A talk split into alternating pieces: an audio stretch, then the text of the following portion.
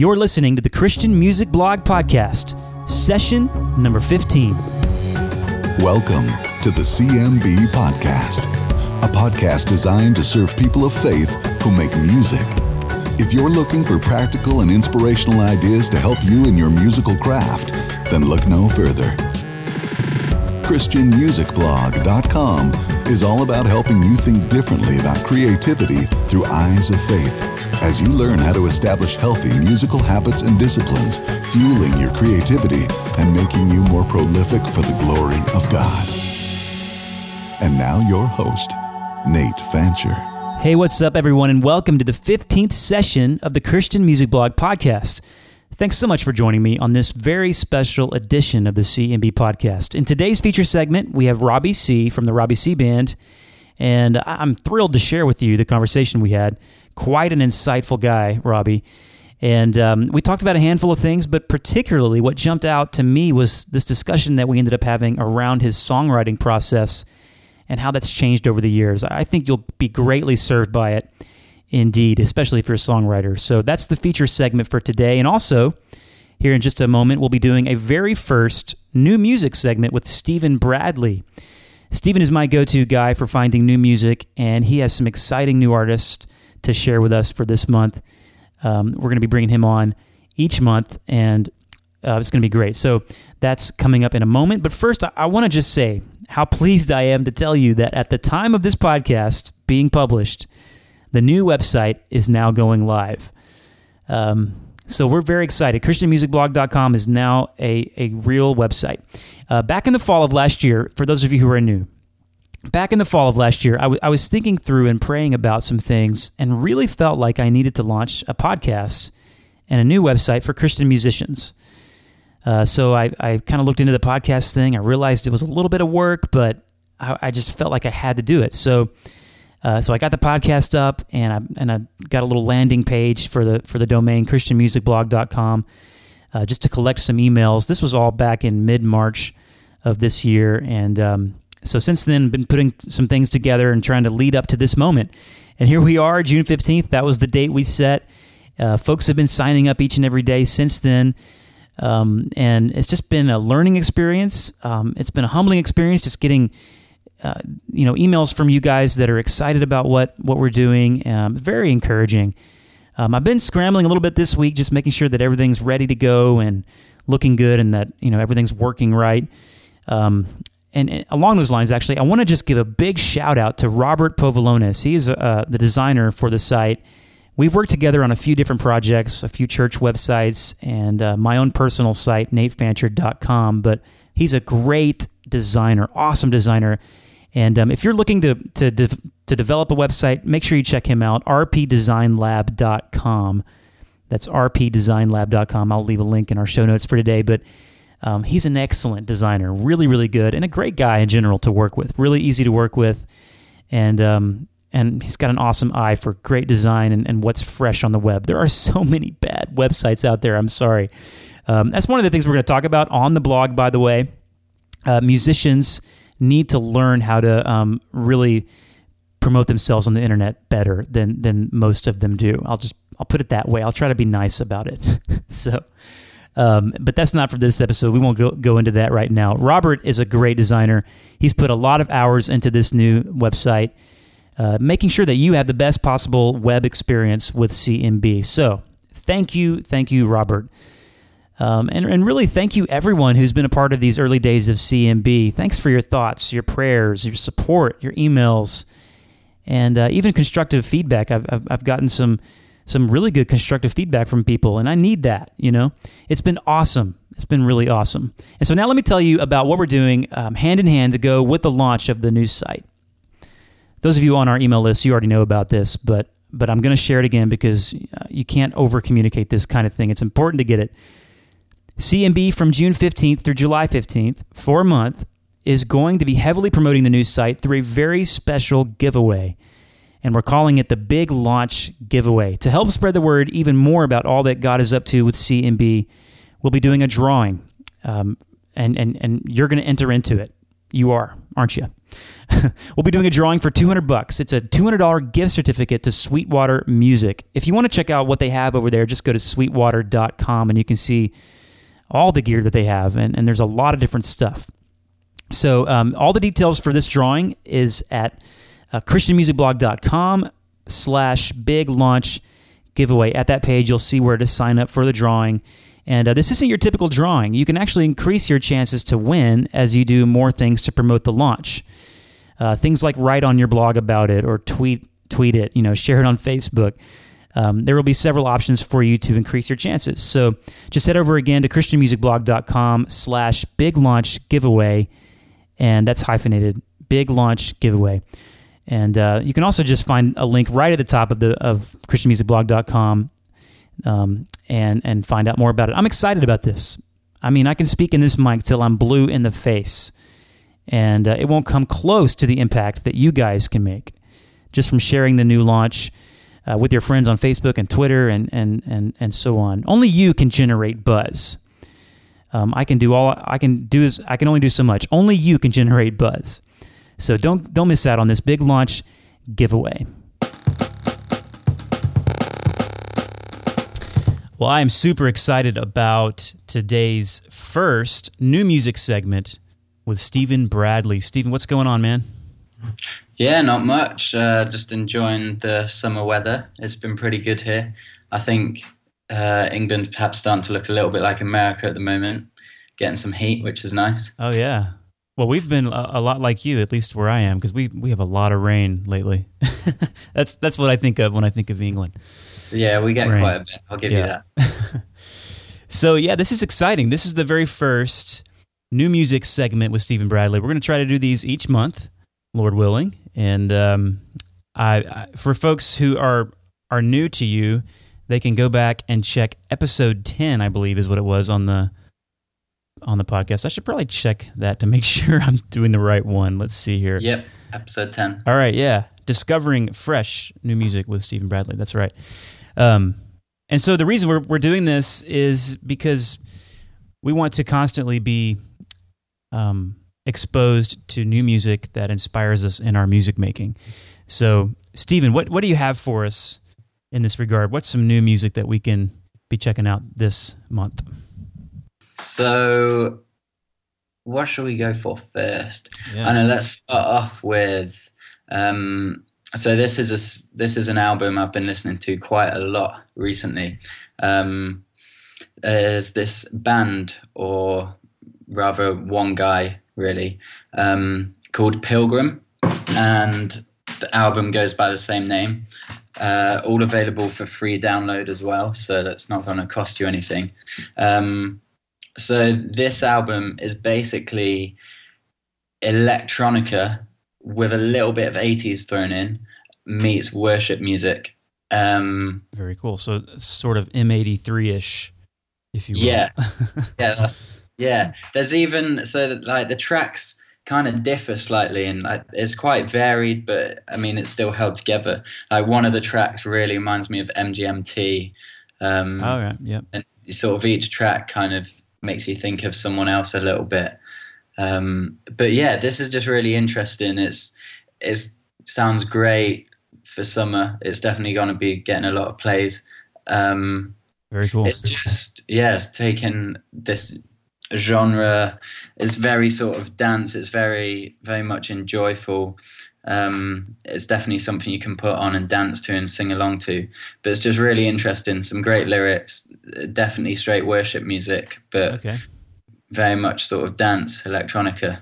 Awesome. So, where can folks go to find Pilgrim? Is that pretty easy so, online?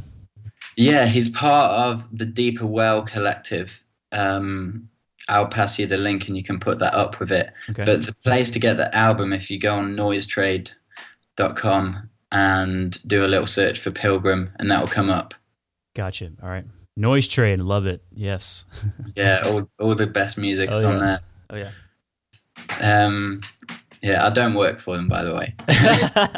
yeah, definitely check that one out. Um, you'd be hard pushed not to find yourself enjoying it. Um, who else is there? So this guy isn't particularly new, but I've been listening to him a lot again recently. Uh, this rapper from Las Vegas called J. Givens. Um, he's got an album coming out this summer in August, I believe. Um, but I've been listening to one of his older mixtapes. He just because it's quite original, it's a fresh idea. So I guess to sum up really quickly, he took a bunch of instrumentals from Kanye West's album, named the mixtape "Keep Praying for Kanye West," and does his own raps over the top of all these tracks, and basically says at the start of it, "This is an intercession mixtape. Think of someone, be praying for them as you listen to this album." Um, I just thought it was quite an original idea. Yeah. Um, it's not something I kind of have come across much, and I, I've yeah, I mean it's really cool. So, h- how many of those has has he done? How many? So that's or is that just the only one? The Pray for Kanye West. That so he's got one mixtape, one album, plus this Kanye West kind of album type thing. But you can download that for free from his Bandcamp. But yeah, it's just really original and like another thing I really like about that. So the last track on the album, he's well aware that with it being about Kanye West, he's likely to grab in some listeners who aren't perhaps Christians. And so on the last track of the album, he just talks over the top of this track and basically says, um, if you're not a Christian, but you like the sound of this Jesus guy that I've been rapping about, um, and you want to know more, then like pick up the Bible. And he's like, and if you want to give your life to him, just follow me in this prayer now. And so, says this prayer. And it's just such an, a great thing to do, I think, especially for an album that is very much reaching out to people and isn't just straight worship stuff. I think that's really nice to kind of have that follow up at the end of it. Mm. That's very unique. And he plays live as well, right? He plays out and does concerts. Yeah, and, yeah. I think he's been doing a string of concerts recently. I keep sort of seeing things come up on his Twitter feed and stuff. Very cool. Yeah. And uh, we're excited about, both of us are, are big fans of Mars Hill music. Why don't you tell us about Ghost Ship, which is, well, at the time of this recording, they're coming out tomorrow, but when this goes live, it will already be out. So, really stoked about all that's happening there. Tell us about that. Yeah, their their album is called The Good King. Um, I'm sure you can guess who they're referring to. Um, but I've I've caught a listen to their album a couple times. I've been quite busy, but I've they put up a full album preview a few days ago, uh, and that's really interesting. It's very it's quite a mixed album. I was quite surprised, um, especially from hearing I'd already heard two of the tracks from it, and they're quite not the same, but quite similar. Uh, but there's some really good tracks on it. There's one song that's quite sort of bluesy rock that's really nice. Um, I can't remember the name of it now. I think it's, in fact, I can have a look here. Oh no, I can't. It's gone.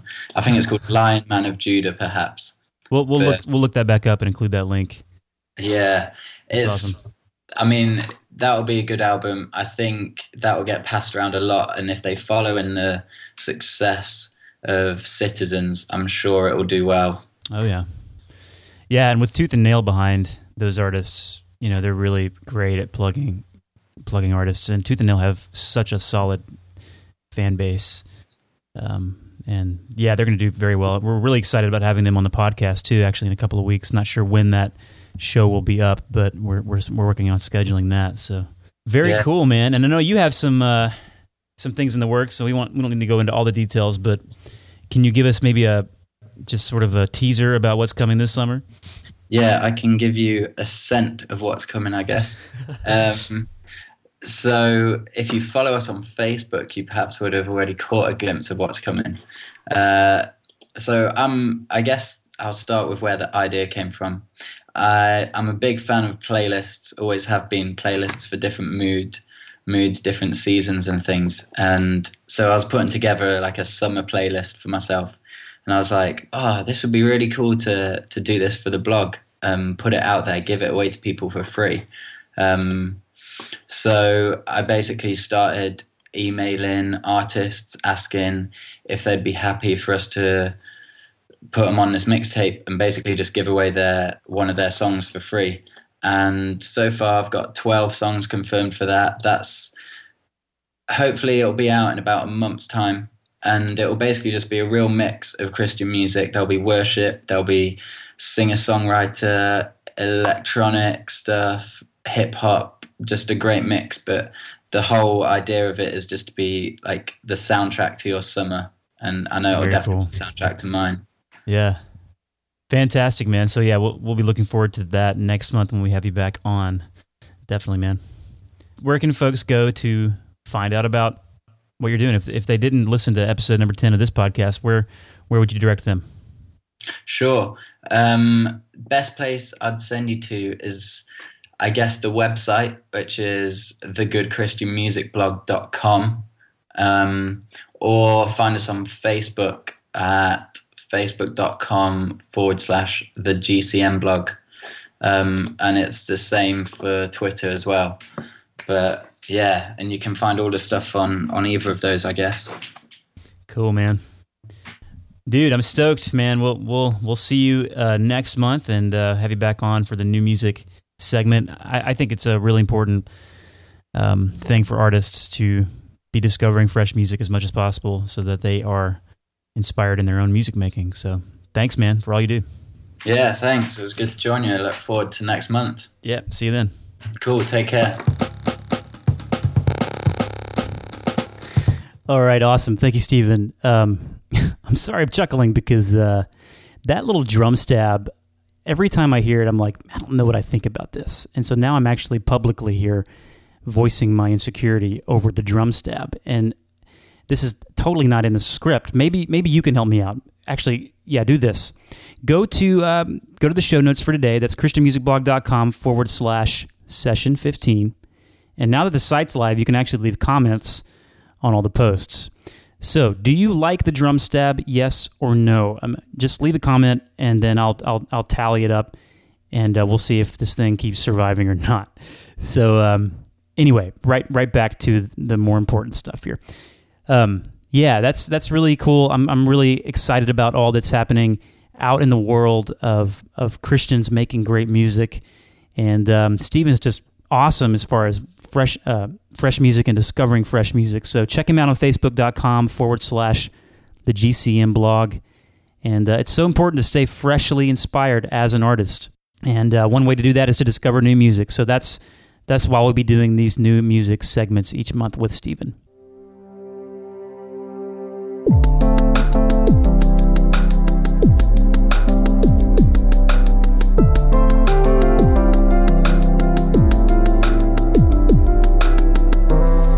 Well, as I said in the beginning, we have Robbie Seay of the Robbie Seay Band in today's feature segment. Uh, Robbie Seay Band, um, sometimes referred to as RSB, they're a Christian band, a Christian rock worship band uh, based out of Houston, Texas. Robbie used to be the worship pastor over at Ecclesia. We actually go into the story about uh, of that and, and what he's currently doing now. And uh, his brother Chris Seay is is the teaching pastor over at Ecclesia and um, just an awesome story about how they got started. They were actually an independent band at the beginning and um, did several albums independently, and then Sparrow Records got a hold of them, and then of course their song "Song of Hope," "Heaven Come Down" was uh, was huge on on Christian radio. It charted at number seven on the Billboard's uh, Hot Christian Songs chart. His latest album, uh, it's a full length album actually called "Rich and Poor." You can actually find it on Noise Trade. It is a it is a great record uh, we talk a little bit about that. And um, so I know you're going to get a lot out of this episode. I encourage you to grab a journal and a pen. Um, just, just get all that you can out of this session. Um, it's very, very, very um, inspiring. So here's my conversation with Robbie Seay. on the 15th session of the Christian Music Blog podcast. If everything I had was lost if everything I had was gone, if everything I knew was suddenly a fraud, and all I had was you holding on, would it all be the same? Could I find beauty in the pain? Would I sing your praise? Would I seek your face? I raise my voice loud and sing, tell them all what you've done for me, even in my darkest days. I raise my voice loud and sing. Tell them all what you've done for me, even in my darkest days. I'm gonna sing your praise. Everywhere I look today, every common tree is ablaze with the fire of God, the maker of the stars. So it's great to have Robbie Seay on the podcast today. Thanks, Robbie, for being with me. Yeah, absolutely. Thank you. I want to um, just dive right into some things. Uh, number one, I'd love to just have you talk to um, your creative process and maybe walk through what you've learned over the years. You've put out more than is it 11 albums, I think, 11 albums and EPs. You know, uh, yeah, we've we've kind of stopped counting because it makes me feel really old. You know what I mean? So somewhere in there, yeah, I think we're probably in double digits uh, in, in in in albums now, which is crazy. It's fantastic. Well, in that time, I'm sure you've learned a lot, and um, I'd love to hear just maybe in a nutshell a little bit of what you've learned in terms of your process to be creative, writing songs, and in general. Yeah, thank you. Well, great to chat with you, man. I appreciate you taking some time with me, and and uh, man, it's crazy. You know, music. Uh, you know, creative process. It looks different in every season of life, right? So when I'm 18 years old and I'm entering college. I went to Baylor University here in Texas and and uh, jumped right in. My brother planted a church in college called UBC, and he said, "Hey, I met this guy on campus. His name is David Crowder. He's going to lead worship. Would you come and lead worship with him?" And that kind of was a whirlwind of about three years of leading worship and writing and, and really for the first time discovering music in the context of the church you know because for me as somebody who was writing and beginning to think hey i might play music i might this music thing actually might be something that i did you know uh, you know you go up to college and you start to have those kind of thoughts like is this something that would be a job for me and my time with with crowder and my brother at, at that church it be, the, the, world of faith and, and the world of music began to collide. And I thought, man, this, um, these two may go together, you know? And so when I'm 18, 19, 20, the, the creative process looked a lot different than now that I'm in, in my 30s, you know, and I have a family and, and uh, there's a lot of demands on my schedule. But, uh, you know, less about the process and more about the creativity, I think, is kind of what I've discovered over the last few years which is uh, music for many years was my life, right? So music, I, I tend, uh, I, I, I seemed in many ways to define my life in terms of music. I was a musician. Music is what I do. Music is who I am. I live and breathe it. I would make albums. I would tour. I would come back and lead worship. I would then make albums. I would then tour. It just was this big cycle. Music was who I was. And over the last few years, I've realized that you know music is really less about defining me, and it's more about becoming a filter for everything that I am getting poured through that filter. Does that make sense? So, um, what I thought was, you know, who I am. This is this is all about, you know, my whole life is all about music. I realized that no, I, I have a lot of life to live aside from music, but music is an amazing filter for all that to kind of get poured through. And I feel really grateful and blessed to have that as a filter. And what happened a few years ago, I began to really dive into the Psalms, right? So for many years, the Psalms were this kind of vague um, collection of, you know, songs, almost like a hymnal in the middle of Scripture that I, you know, as as somebody who grew up uh, as a believer, I, t- I knew a little bit about David. I knew a little bit about the Psalms. I knew vaguely about how those Psalms kind of came together to form this collection, right? But I never really dug any deeper. And what I began to realize as I as I looked into the life of David, as I looked into the life of, of the other psalmists, even Moses wrote a psalm, Ethan wrote Psalm 89. There's all these amazing writers uh, that music did not define them, right? So when you look at the life of David, you realize like music was not who David was. Music was really a gift and a filter for him. So he was uh, a warrior. He was in the early days a shepherd. He was courageous he was a king. He was a, a, a creative. He, he, he was a, you know, in our terms would be a guitar player, right? So he played the harp, he played the lyre. He was this amazing, he was a gifted musician. But he was also a king. He, he fought in wars. Uh, he loved, he sinned, he lost, he, he won. And all of that kind of got poured through the filter of songwriting. And the more that I looked into the life of David, I realized my life's really not a lot like that, you know? Uh, my occupation, my thoughts, my dreams, everything kind of went to music. Instead of me just going, man, what, what, what, kind of life am I living? So, this is a really long answer for you as far as the creative process. But what I realized was that for me to be creative really meant for me to live, right? Um, that I couldn't force that. Now, now for anybody who's listening, there are some very tangible, practical things that you can do as a songwriter uh, to hone your craft, and and I need to do more of that. I mean, I'm reminded of that constantly. That I need to sit down and I need to explore new melodies. I need to I need to learn more on the guitar. I need to listen to more music. I need to be around people who are creative. I need to be inspired.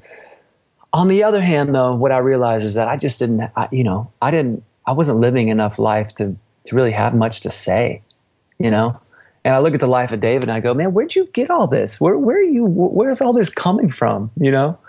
When I read when I read the Psalms that David wrote, I go, where, where what kind of life are you living? You know. And then you realize, yeah, man, this guy was, this guy had a lot going on, and music songwriting became this this filter by which he all that got poured into. The good the bad the doubts the fears the celebrations all that. And you see that in psalms. I mean really david kind of gives us a roadmap as songwriters like here it is right? Here's how we can we can respond to god. And so uh, the long answer is you know a big part of my creative process now is just going what kind of life am i living do i do i love my neighbors uh, do i love my wife in a way that's honoring to her um, am I spending time with my kids? Am I am I really uh, present in the moment? Am I in community? I mean, that was a big that was a big question for us because musicians, especially musicians that are listening right now, songwriters, we're classic at just going. It's all about me, or not, not even in a selfish way. Just like I need to withdraw. I need to. It, I need to be reclusive. I need to just kind of find a um, a quiet spot and camp out for a year or two. And musicians are classic at that. So for me, my living in community, all of those uh, became big issues for me. And I realized I'm a lot more creative, and that process is a lot simpler when I'm actually living and breathing and have something to say, you know? That is really insightful. Can you say that one more time? You, you used the term filter. So rather than going to music first and kind of thinking music up top, you're looking at your whole life and everything's coming through kind of a filter of music. Can you speak to that a little bit more? I love that. That's really good. Yeah, you know, and I'll I'll just reiterate. I, I do think there's there's very practical. You know, on one hand, there's very practical things that we can do as songwriters, and that we can do as musicians, and we can do as as people who would be quote unquote creative. I know that's kind of a, a broad general term, but just wh- whatever it is for you in your life, there are obviously some very practical things that you got to work at. You know, so if I don't pick up my guitar, I don't know how to play it. You know, so. Uh, I, I definitely advocate for training and for uh, and for me, you know, a lot of times I realize, man, I haven't I haven't listened to a good record in a long time. I just I've been busy. I've been focused on my own music. That's a practical thing for me, just to go. Am I listening to good music? Am I around songwriters? Am I, you know, so there, there's a whole side of things that I, I want to advocate for here.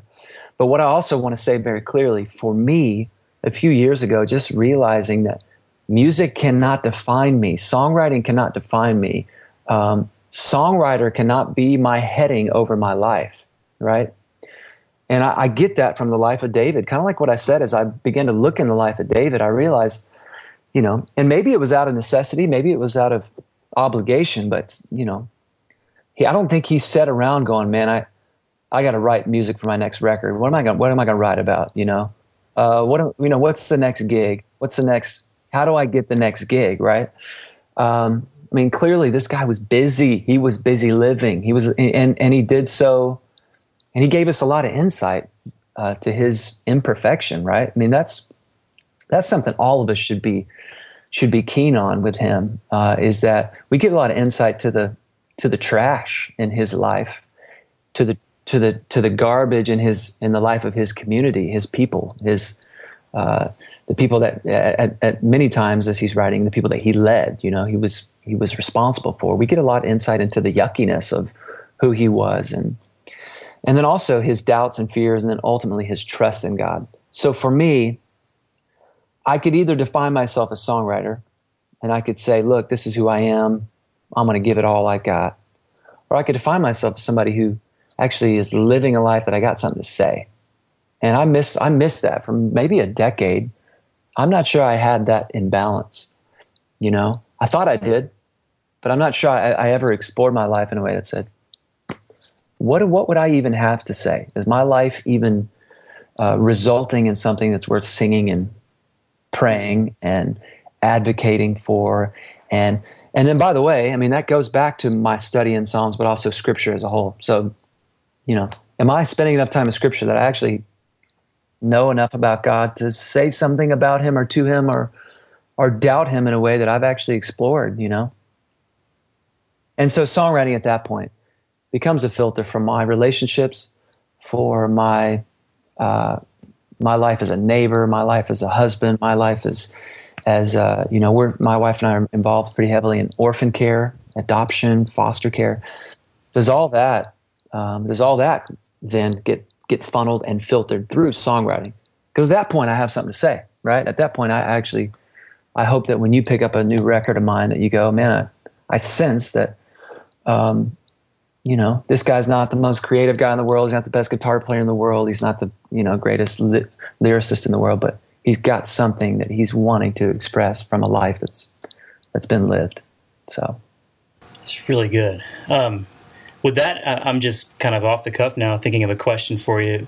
Um, is a lot of this reflective of like your latest album, Rich and Poor? I mean, I know you put out a Christmas thing since then, right? I think. Correct. Um, yeah. Um, but you had, I think it was four records on Sparrow, and then you did independently Rich and Poor. And yeah. I noticed as a listener, just the way you started that record was completely different. It was very raw. I mean, it was awesome. I loved, I loved all of them, you know. But but there was some, there was definitely a change. I didn't know if maybe some of the these insights that you've been getting happened around that time.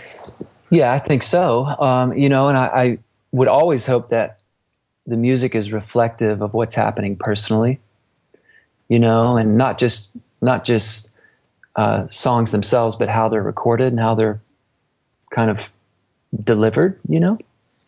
So yeah, I think Rich and Poor uh, you know, we get that a lot. That hey, this feels a little more organic. It feels like you guys. It feels a little more honest. Not that you know we had some big agenda with the other records, but there's certain there's certain variables and and things outside of your control. Sometimes when you're on a label that you know just results in a, a more polished sounding record. I wanted this record to have moments where people just felt like this is who these guys are and the life that they've lived, good and bad. And let me tell you, very uh, imperfectly has been poured into the record. And I felt like starting with Rich and Poor the way we did on this record um, would give, hopefully, give some insight to folks that that listened. You know, the second song on the record is a song called "Sing to Jesus." I didn't write that song. Yeah, I was actually going to bring that up because I love that song. When I heard that, I was like, "Wait a second, I think I've heard this before." Yeah, I, and that song's meant a great deal to us personally and uh, it's a song by Fernando Ortega, who's one of my favorite songwriters. A guy that I think is a um, really he's just an inspiration uh, to many as as a songwriter and and uh, musician. But that's a song for for my wife and I that we couldn't could not record. You know, it's one of those like this song has meant so much to us. It has to be on the record. You know what I mean? And so a lot of people email and go, "Man, I just I sense something's going on in that song." They think we wrote it, and I go, "Look, I I didn't write it, but um, it's almost sweeter when you experience a song you know and i imagine you have experiences like this too nate where you you hear a song or a hymn and it just you just go man that's that is speaking for me right like that i'm i'm i'm 100% in and that it's that's that kind of song and so i wanted to go from rich and poor very organic first track to a song that's meant a great deal to me personally especially through this season and let that be the intro to um, uh, to the album that's awesome. I mean, it's very, very well done. Um, why don't you give us a little bit of background for those listeners who may not be as familiar with you? You're from Houston, Texas. Um, mm-hmm. You've been a part of Ecclesia, the church there with with your brother, I believe it is. Mm-hmm. and um, I'm sure that's had a lot of impact on you as a as a musician. I mean, you mentioned the Baylor University thing, but um, mm-hmm. how did that start to connect with the local church and your vision there as a worship pastor? Is that what you were, a worship pastor? Can I use that title? Absolutely. You know, so I left Waco, uh, I left Baylor University in, in 98. Uh, so I'm dating myself for sure here, but 98, I got married in 98. We moved to Houston. Uh, my wife and I are from Houston, so we moved back home after school. We love this city, uh, minus the traffic and humidity and mosquitoes. We absolutely love this city, and we love the people of this city. We just, it's an amazing it really is an amazing, diverse city. When we moved back here, uh, we kind of wrestled with uh, what's church look like for us. You know, I was traveling at that point, starting to do music, trying to figure out what in the world uh, music would look like for me. And uh, for anybody listening who is in that spot, there's no there's no roadmap for that, Nate. I mean, there's no way you just go, well, this is what it looks like. You're going to play music for a living. Well, here's the here's the five stops on that train. You know, there's just there's no uh, there's no map for that. And so in those years, 98, 99, we began to just kind of wrestle with what's this look like for us? And we realized very quickly uh, we have a lot of friends, we know a lot of people, but we don't necessarily know them intimately. We're not really in community. We didn't really have a church that we called our own. And my brother called me at that point and said, Hey, I'm thinking about moving back to Houston. He was still in Waco at the church that uh, with David Crowder and the church that we were all part of in school. And he said, Hey, I'm thinking about moving to Houston as well, starting a church downtown Houston. And if you know anything about Houston, there's you know we're we're kind of in we're the we're the the belt buckle of the Bible Belt. You know what I mean? Like there's churches everywhere, and so the idea you go, man, start a church in Houston. Like, what do you mean? Like, shouldn't you be starting a church somewhere else? But you realize very quickly, like a lot of our big cities, uh, that downtown Houston churches were dying. Churches were moving out to the suburbs. Churches were, were moving out of the, the urban areas. And uh, specifically, Montrose was the neighborhood that our church has been and still is in. Um, and it's uh, it's it's predominantly a, gay community. It's the arts community. Um, it's a very uh, uh, you know I would say non-churched. I mean, these are people that have had some encounters with church, but have said no thanks. You know, so that's a huge part of what Montrose and in the museum district. What that's that's a big part of what that area looks like here in Houston. And so, long story short, 1999, September of '99, we started a church called Ecclesia Houston. That was out of my brother's apartment. We literally, you know, sat down on his couches, maybe seven or eight of us. You know, I would play a few songs on guitar, and we'd try to figure out what in the world does church look like in in, a, in an apartment. You know, I mean, we would throw barbecues at the swimming pool. Was kind of the extent of our Sunday night church. You know, and and we just began to pray for our city and just to go, what does this look like for us? And so, for 13 years of my life, ecclesia became community for us, and we we saw lives transform, people baptized, and and uh, what grew out of an apartment grew to uh, thousands of people coming on weekend services, and and um, was a huge part, uh, not only for me personally, but for our music. So for my band, you know, I began to travel a lot more in those days, but I also began to see how music gets rooted in a local church, and that became a huge a huge aspect of who we are. And so when we would go out, Nate, it wasn't just us traveling and and us playing music. We were actually being extended from the from the local church, and that was a big that was a that was something totally new for me, right? So the music that we were creating was rooted somewhere. Like we were beginning to tell the stories of our community, to voice the prayers, to lead them in worship, to to say, hey, we're going to go somewhere together. We're going to go to the to to the cross together. We're going to go to the feet of God together. And and I was young and I didn't really know what that looked like, and I was learning a lot in those days. But as we traveled, uh, the church would bless that and say, "Yeah, go and let me let us bless you in that." And so for many for many years, um, we not only you know I always described it as it wasn't two separate existences, right? It wasn't me playing out here and then me leading in our community. It really they they they intertwined, and much of what we did and planned for was centered around that community. And a lot a lot of the songs that people will hear from our records through the years all come from uh, valleys and mountaintops and prayers and sermons and scriptures and all things that that went back to community. And so um, that was a big part of that. Um, you know, about this time last year my wife and I felt like that season was probably ending um, for many reasons. Um, we just felt like maybe this was going to be a, a new season of life. We didn't know exactly why.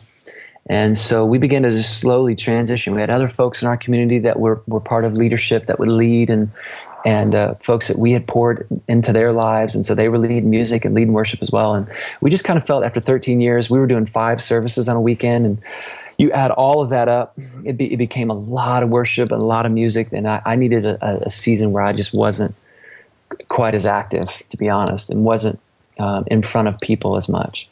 And a big part of that, Nate, just meant that could I, um, could I actually worship without a guitar in my hand? That that became a big question for me.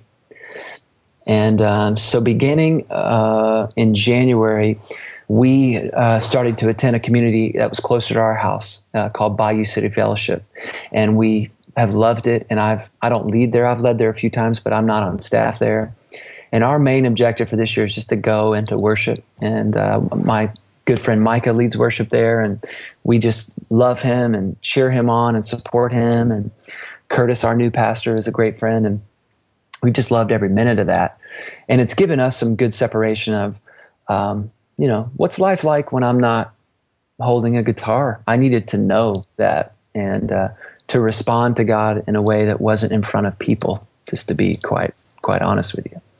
Um, and so that's that's a big chunk of my story. And um, you know, we've absolutely love and feel so grateful for our time with Ecclesia. And yet, beginning this year was just it was a, a kind of a new marker for my for my family, and really a new a new marker for Ecclesia. Um, you know, they're downtown. I don't live downtown anymore, so the ministry that they do is so unique and is so um, is so so needed in our city. And so we still bless and honor them. But for my family, it was time for us to say, this is a new season God's called us into.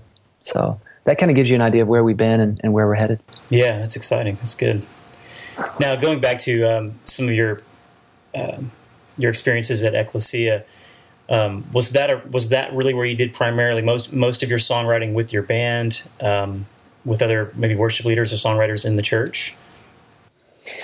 Yeah, uh, it was. Um, you know, I, I'm a I'm a big I was a big fan of Rich Mullins, if you know his songwriting at all. Um, and I I'll never forget hearing him say um, when I was maybe 16 or 17, I read an article that was an interview on songwriting and and uh, what it meant to be a you know a musician with him.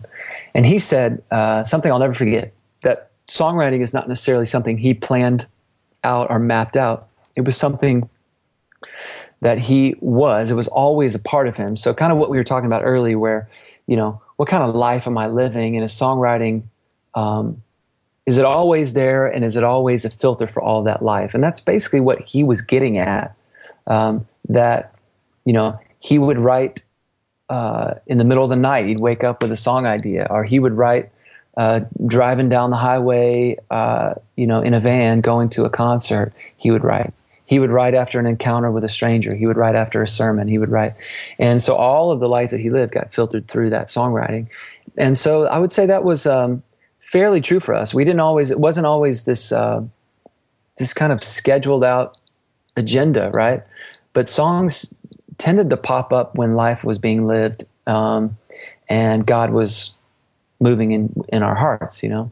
And so we did write a lot in the context of the church. We did write with other people in the church. We wrote as a band. We wrote, um, you know, in times of, of uh, uh, you know, right after we recorded a record or getting ready for a record. That didn't always dictate it. And so, yeah, songwriting um, tended to be, uh, and we hoped it would be, and obviously, uh, kind of what we've talked about, Nate, already, is that I want it to be always connected to the things that are going on personally in your life right? Because if songwriting's present always and it's always your filter there, um, then your time with God, your time with friends, your time with uh, um, your spouse, your time with kids, your neighbor, you as a neighbor, all that gets funneled through. So there was times that was happening more than others, but for the most part, it tended to be more organic. All, you know, most of our songwriting tended to happen more organically. That's cool. So, uh, are you primarily the songwriter in terms of you have an idea and, and you take it to the guys, or do you start from scratch together, or have you done it both ways? We've done it both ways. Um, again, one of the things that I tried to learn early on from good songwriters, guys like Rich Mullins, guys like David Crowder, friends that I encountered along the way, is just that there may not be a set way to do this, and so you need to open yourself up to um, to allowing songs to come in many different ways. So if you have a melody idea, sing it into a microphone and store it for a year or two. I mean, that's happened several times. Just, man, I think I had an idea that would be worth exploring. Let me go back and eh, let me go back and find that. If you have a lyric that's worth writing down that you necessarily don't have a uh, a melody that it's it's married to yet, jot it down. It, be disciplined enough to have some kind of system where you've got lyrics stored up. Um, and then if if you're um, if you're open to it, write with other people. I mean, that's one thing that's always difficult. I always hear from songwriters, I go, man, I just, I struggle at the whole, the whole idea of co-writing with somebody, collaborating with some, somebody. And I just go, yeah, that can be so weird. It can just be so strange. It can be so foreign, right? And I think songwriting, the idea of, I, you know, throwing your ideas out there for a song, can make you feel as naked as just about anything that you do, right? I mean, it is that kind of dream that you have where you're like show up at school in just your boxers, you know. It's like it is as vulnerable of a place that uh, that of just about anything that you would you would do, right? And I think, um, and so and so um, because of that, I think finding people that you know. I mean, that's the thing is guys that I that I actually know and and care about and, and in friendship with that's a lot easier than just a stranger that you've lined up an appointment to try to write a song with, you know? So um, I, I, get that in, in places like Nashville and LA, there's amazing, amazing songwriters, gifted uh, way beyond what God's given me. And they can just line up appointments all day, and whoever walks in, they write a hit song. And I do know people like that, and I'm, I'm, I'm pretty jealous actually. but for, for most of, for most of us, um, if that's not the case, really the alternative is, man, uh, do I feel comfortable with somebody that I can sit down and kind of just lay it all out there? Hey, here's my idea. I don't know if it's any good. All right, I don't know if this lyric's any good. I don't know if this lyric's been used. I don't know if this melody sounds like something. But here's my idea. What do you have? What do you think? How can we collaborate? Um, man, and when that happens, that's a beautiful thing. And so, um, I don't even remember where we where we started on this, but uh, on the idea of collaboration, I think that's a big deal. You know, I wrote a song yesterday with a guy named John Shirley, and he's an amazing songwriter out of Kansas City. He's a guy that I've known for years. I've respected his songwriting. We've known each other. I read about his family. I know some about his community. He's a guy that I feel very comfortable with. So he's in Kansas City. I'm in Houston. We get on Skype just like you and I are talking today, and we write a song together and I think it's a great song. And it, it really is mainly his song. I just kind of chimed in and I think it's a beautiful song. But that works because I respect him and, you know, we know each other and I, I know what's going on with him and I got an idea of what's happening in his community and, and, uh, and that works. So I just encourage people, hey, if songwriting seems such like such a foreign thing to you, especially some, you know, songwriting with someone else, find somebody you know. Find somebody that you're not afraid just to to kind of hear from, hey, that's not that. No, We, we can do something better, or hey, that's beautiful. And and sit down with them. And you know what? Uh, what I think is really cool is I, am often meeting guys who are doing that with people who aren't songwriters. They go, man, you know what? I found out one of our pastors at church is actually he kind of writes poetry or he he has a journal. He had a lot of really cool ideas. He didn't know anything about songwriting, but maybe I needed I need some some work on on uh, lyrics. And when I hear stuff like that, I go, man, that is super cool right? So my wife is not a songwriter. She's not a musician. She wouldn't sing in front of anyone ever. But a lot of times she has really beautiful ideas that if I'm just open to her and if I'm viewing songwriting as a filter where all my life gets lived, she may say something and I go, that's worth pursuing. Could you say that again? Or what are you reading that led you to that, you know? And I think that goes back to, to me early on, just reading Rich Mullins and him saying, in essence, not exactly how I've, I've said it, but songwriting is always there, and all of my life gets gets gets poured through it, and I'm never I'm never putting that down.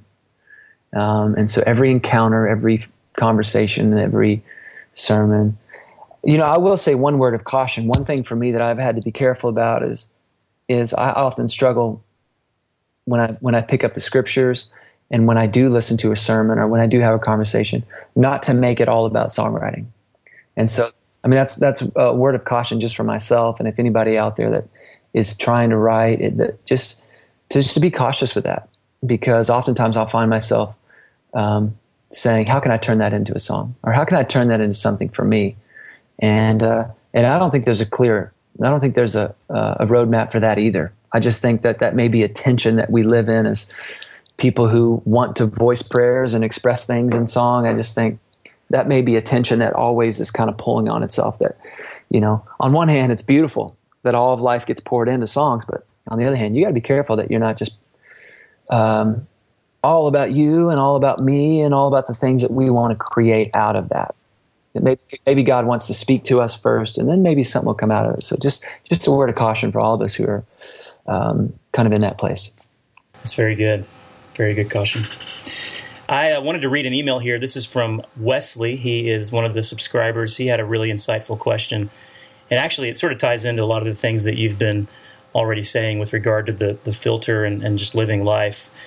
Um, he says, It's one thing to write from the soul and create good art, but it's something else entirely to try and write to a specific market. You could think of it like a radio single. How do you write for a certain demographic without giving away the art of it all and without copying someone else? And he says, I think it's important to write songs that have a broad appeal to serve as a gateway to the other stuff that really comes from the heart. Um, he says, much appreciated. That's Wesley.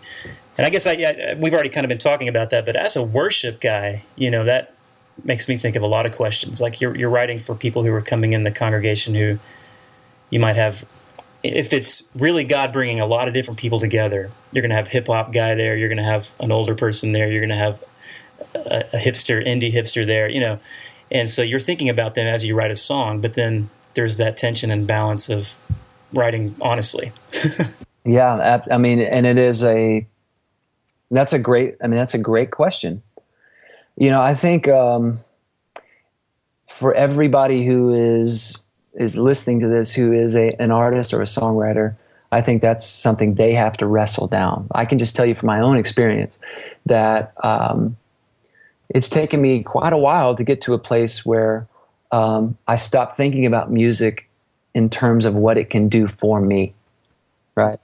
And I stopped thinking about music and art in terms of what can this accomplish right? Because i've i've done that. I've done that a lot. So you know i speak from experience. Like that's that's a very that's a very tense place to be writing music from in terms of who uh, who can be reached with this and what level of success can be gained with this and uh, what accolades can come from this and uh, what kind of income can be derived from this and those are very that's a very tense place to live and it's really not that fun i mean quite frankly uh, and and I ought to be clear. I mean, there there is some income to be derived from this, and there are some accolades, and there are some things that you can gain from this.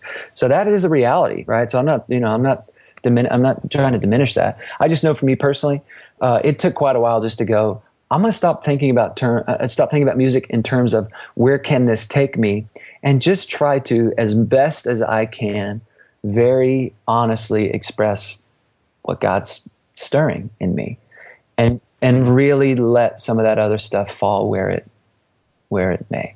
And I know that I know that that's very idealistic, and I know that that's very complicated. Uh, and I, again, I speak from experience, man. Um, my, honestly, my hope, and I think and let me say this uh, you know i think there's a lot of really great things happening in music right now. Um, one of the things that i'm fired up about is that um, the less revenue derived from music and you know again i need to make a living so i like when you buy my record. I think that's a great thing. But the reality is less records are being sold less money is made. What that does for, for music of the church what that does for worship music though is it begins to, to, to, to really um, i think um, give us a tighter focus on why we make that music to begin with in the first place. So, um, and I think it, I, have I've seen that happening already.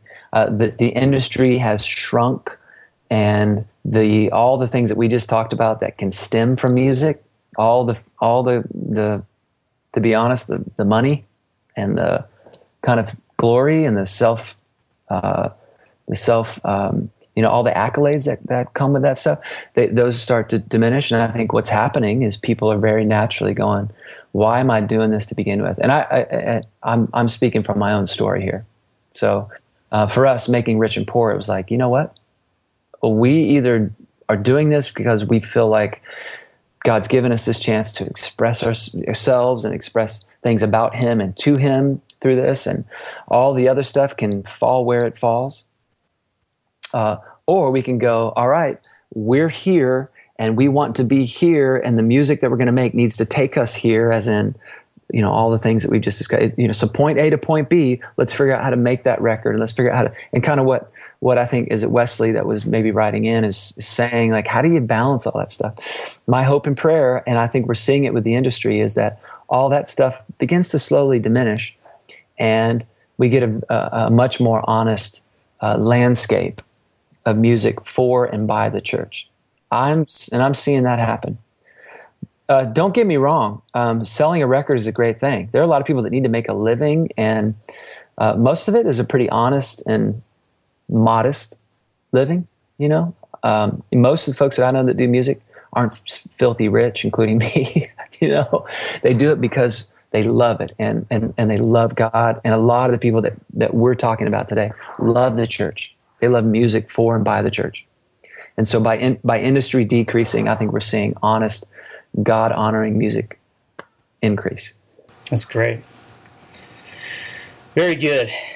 Thank you so much again for your time today, man. I have one quick question for you uh, before we before we um, say goodbye here. But um, as far as the future goes for the Robbie Seay band, you guys um, put out Rich and Poor. Was it 2011? I think. Yeah, just the end of that year or beginning of 2012. Mm-hmm. And then you did a Christmas, uh, an Advent thing. Is that right? Yeah. So uh, six song kind of Advent EP songs that kind of walk through Advent leading up to Christmas. That was last um, last Christmas, and we're hoping to do another one of those. Uh, I'm I'm seeing kind of a series of EPs uh, with that. So probably another six song EP uh, that is connected to that called December. It'll be December Volume Three. But yeah, um, we'll do that again this year. I think. Yeah. Yeah. Well, I, I would love to know, like, from you, like, what was the what would you say is the most exciting thing right now? You got this new change, um, the new church. It's just kind of a new time for you. What's the future look like? Yeah, well, I'm really excited. You know, we talked some about spending some time in the Psalms, and again, you would think somebody who writes worship music for a living would know everything about the Psalms, but I didn't. I didn't. I, you know, I to me this is like a, a whole new world that's been opened up. So I, I've committed just to to study and to read and to really know the Psalms well, to know the history of the writers, know more about the life of David. And I, I want, we've done a couple. We're getting ready to do an, another one that's just straight scripture, straight from the Psalms. Um, I have some friends in Oklahoma City that are a part of this group called the Verses Project. And basically, what they do is they just take Psalms and they ask artists, hey, would you put this to music, just word for word? Would you sing this in a way that allows us to gain some insight and, and to learn these psalms. So I'm going to do another one of those for them. And then I'm wanting to do an EP of about six psalms that we do something similar with. So if not word for word, at least at least uh, getting the gist of, of the psalm and maybe even calling that uh, Psalms Volume One. You know, I mean, pretty pretty simple, and letting letting that be a theme of the next recording, and just doing an EP.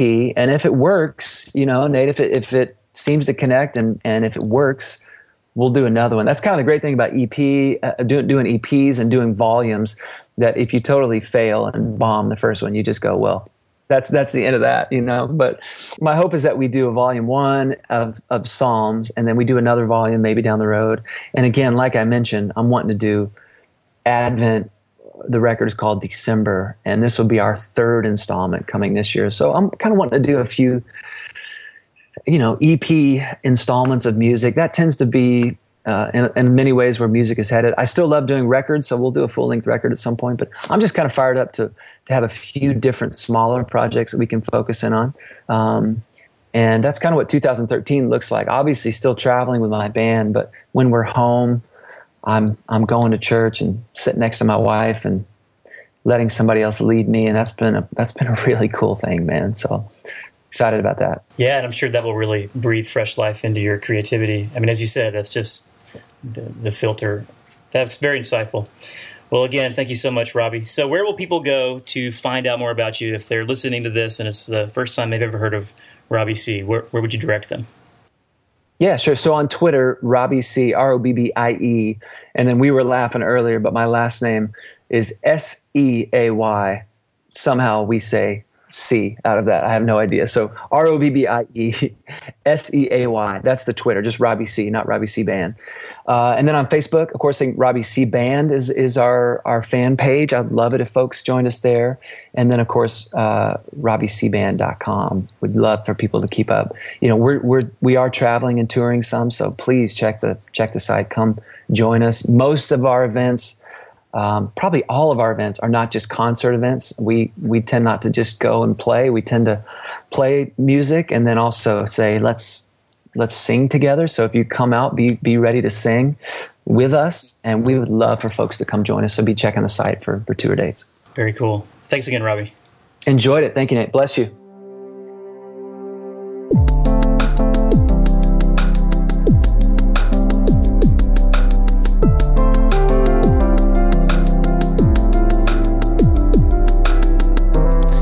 Was about 40 minutes of some awesome conversation. And of course, we talked about a, a, lot. So as usual, you can you can get some notes and some links from our conversation by going to christianmusicblog.com session 15, uh, christianmusicblog.com slash session 15. And um, I want to highlight um, one of the things we talked about in particular, co-writing with non-songwriters. Um, I would love to get your thoughts on this in, in the comments of today's um, post. So go there and, and leave your thoughts on that. If you've written songs with people who who aren't writers, I know of a few guys actually who are subscribers who um, aren't musical, but they write lyrics. They work on lyrics, and uh, then they partner with musicians and and and work together as a, in a co-write. So that to me is super exciting and very interesting. So would love to hear your thoughts on that. So leave some some thoughts there in the comments. Um, and also, there, there's um, we, we ended up talking a, a, quite a bit more after our conversation that was recorded there, and um, there was one in particular. We, we ended up getting into this conversation about um, what what Robbie talks about as the the uh, an intersection with no traffic lights. These three colliding realities: worship, art, and commerce. And it was so insightful and and just a really a really exciting little conversation. And I was able to record that, and I'm going to post that as a YouTube video, and you can see us there talking. Um, I just didn't have enough time in this segment to put that in here. So, um, so go check that out by going to christianmusicblog.com slash leverage your life. Uh, hyphenated leverage your life and i'll of course put a link there too in, in the show notes for today but um, really really excited about all that that Robbie's doing. Thank you, Robbie, for leveraging your life for God's glory and for doing um, everything unto the Lord. God is most certainly using you, bro. So so definitely keep it up. For more on Robbie and their music, as he said, visit their site, RobbieSeayBand.com, and uh, follow him on Twitter. That's at Robbie Seay. At Robbie Seay. All right, that's it for episode 15.